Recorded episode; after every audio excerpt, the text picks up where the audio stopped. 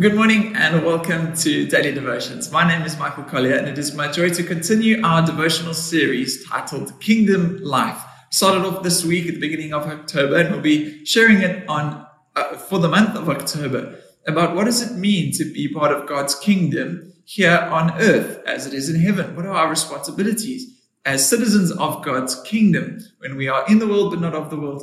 Uh, and so today I'd like to share on the concept of generosity. What does that mean from the kingdom of God perspective on generosity? Our key verse for this series is Matthew 6, verse 33. And Jesus is saying, Seek first God's kingdom and his righteousness, and all these other things will be added unto you.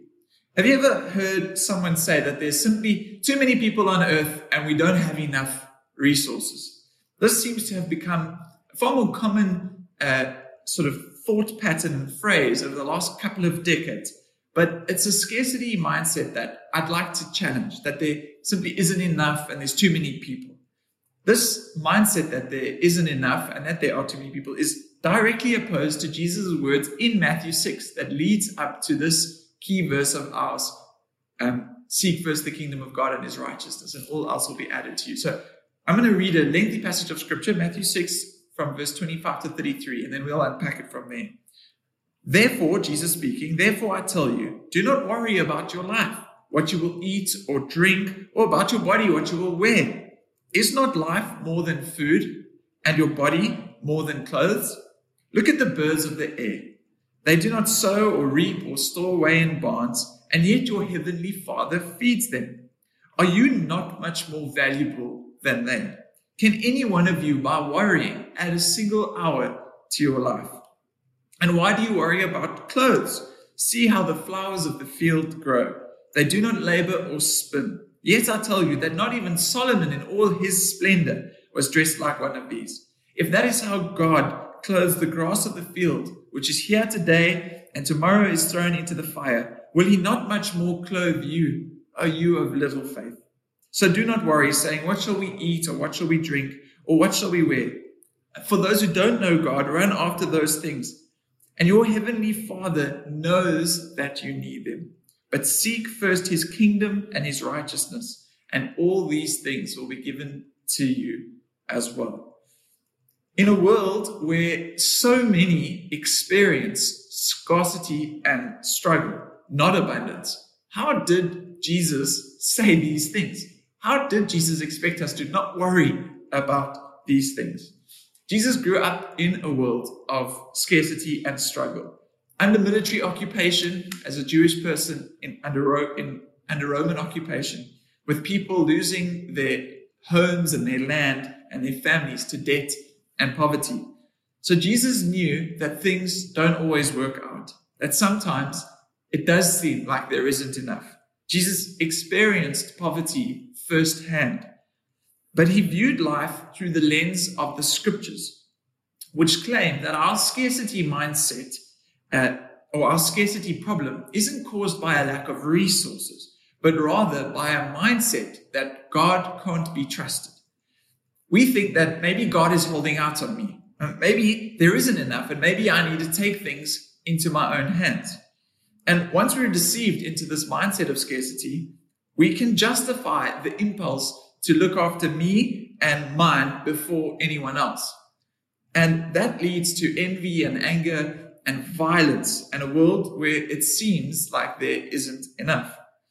And we see this problem in the beginning of the Bible. It starts off beautifully enough. The picture of the Garden of Eden has creation as an expression of God's generous love to the world. There's enough for everyone. And humanity doesn't need to worry about our needs. There's more than enough to enjoy and to share. But humanity is deceived into thinking that God is holding out to them, that God can't be trusted. And humanity finds itself in a cycle of self destruction as generation after generation of selfishness and greed leads to violence and oppression. All because we were deceived into a mindset that God is holding out on us, that God can't be trusted. And we believed in a scarcity mindset. So, what does God do about that? Well, firstly, he chose Abraham and his family to re-establish the blessing of the Garden of Eden, to show the whole world God's generous love and that how God wants to share his gener- generous love with all the world. And all that Abraham's family needs to do is trust God. But that's not what happens. Abraham's descendants, the Israelites, uh, enter the promised hand, land and promptly forget the God who gave it to them. They act like it's all theirs and that there isn't enough to share, and that leads to violence and ultimately self destruction. But God doesn't give up. His purpose is to share his generous love with all the world. And so he gives another gift. This time, he gives the gift of himself in the person of Jesus. And Jesus lived with the conviction that there is more than enough and that God is a generous father who can be trusted. His mindset of abundance, that there is more than enough with God and that God can be trusted, allowed him to live sacrificially and generously, even towards his enemies. It's how Jesus could give thanks for two loaves and five fish, trusting that our generous God would supply the needs of his children. It's how Jesus could ask the servants at the wedding to fill the jars with water, trusting that the God who created all things will again create enough to supply the need. And Jesus invites us to live like he did, to live lives built on God's abundant goodness and generous love. That's why he would say things like, don't worry about your life or sell your possessions and give to those in need. But living generously doesn't mean that things will always go well. Jesus' generosity is what ultimately got him killed. But Jesus knew what he was doing. He knew we've all been deceived by the lie that God can't be trusted and that there isn't enough. And through the gift of his life, that lie was defeated in the ultimate expression of God's generous love on the cross. God's love can turn death into life and scarcity back into abundance. Paul writes it this way in 2 Corinthians 8, verse 9. You know the gift of our Lord Jesus Christ, that even though he was rich, yet for your sake he became poor, so that through his poverty you might become rich. Jesus invites us to live now as though a new creation has come through his death, burial, and resurrection. He invites us to live as though we are in a new Garden of Eden, where our generous God can be trusted and where there really is more than enough. Jesus called this the kingdom of God. That's why we're calling this the Kingdom Life series. He said the kingdom of God has come near and taught us to pray, Your kingdom come on earth as it is in heaven. And our invitation to this kingdom is yet another gift from God, the generous gift of his personal presence in God's Holy Spirit. And God's Spirit teaches us to trust God's generosity, just like Jesus did.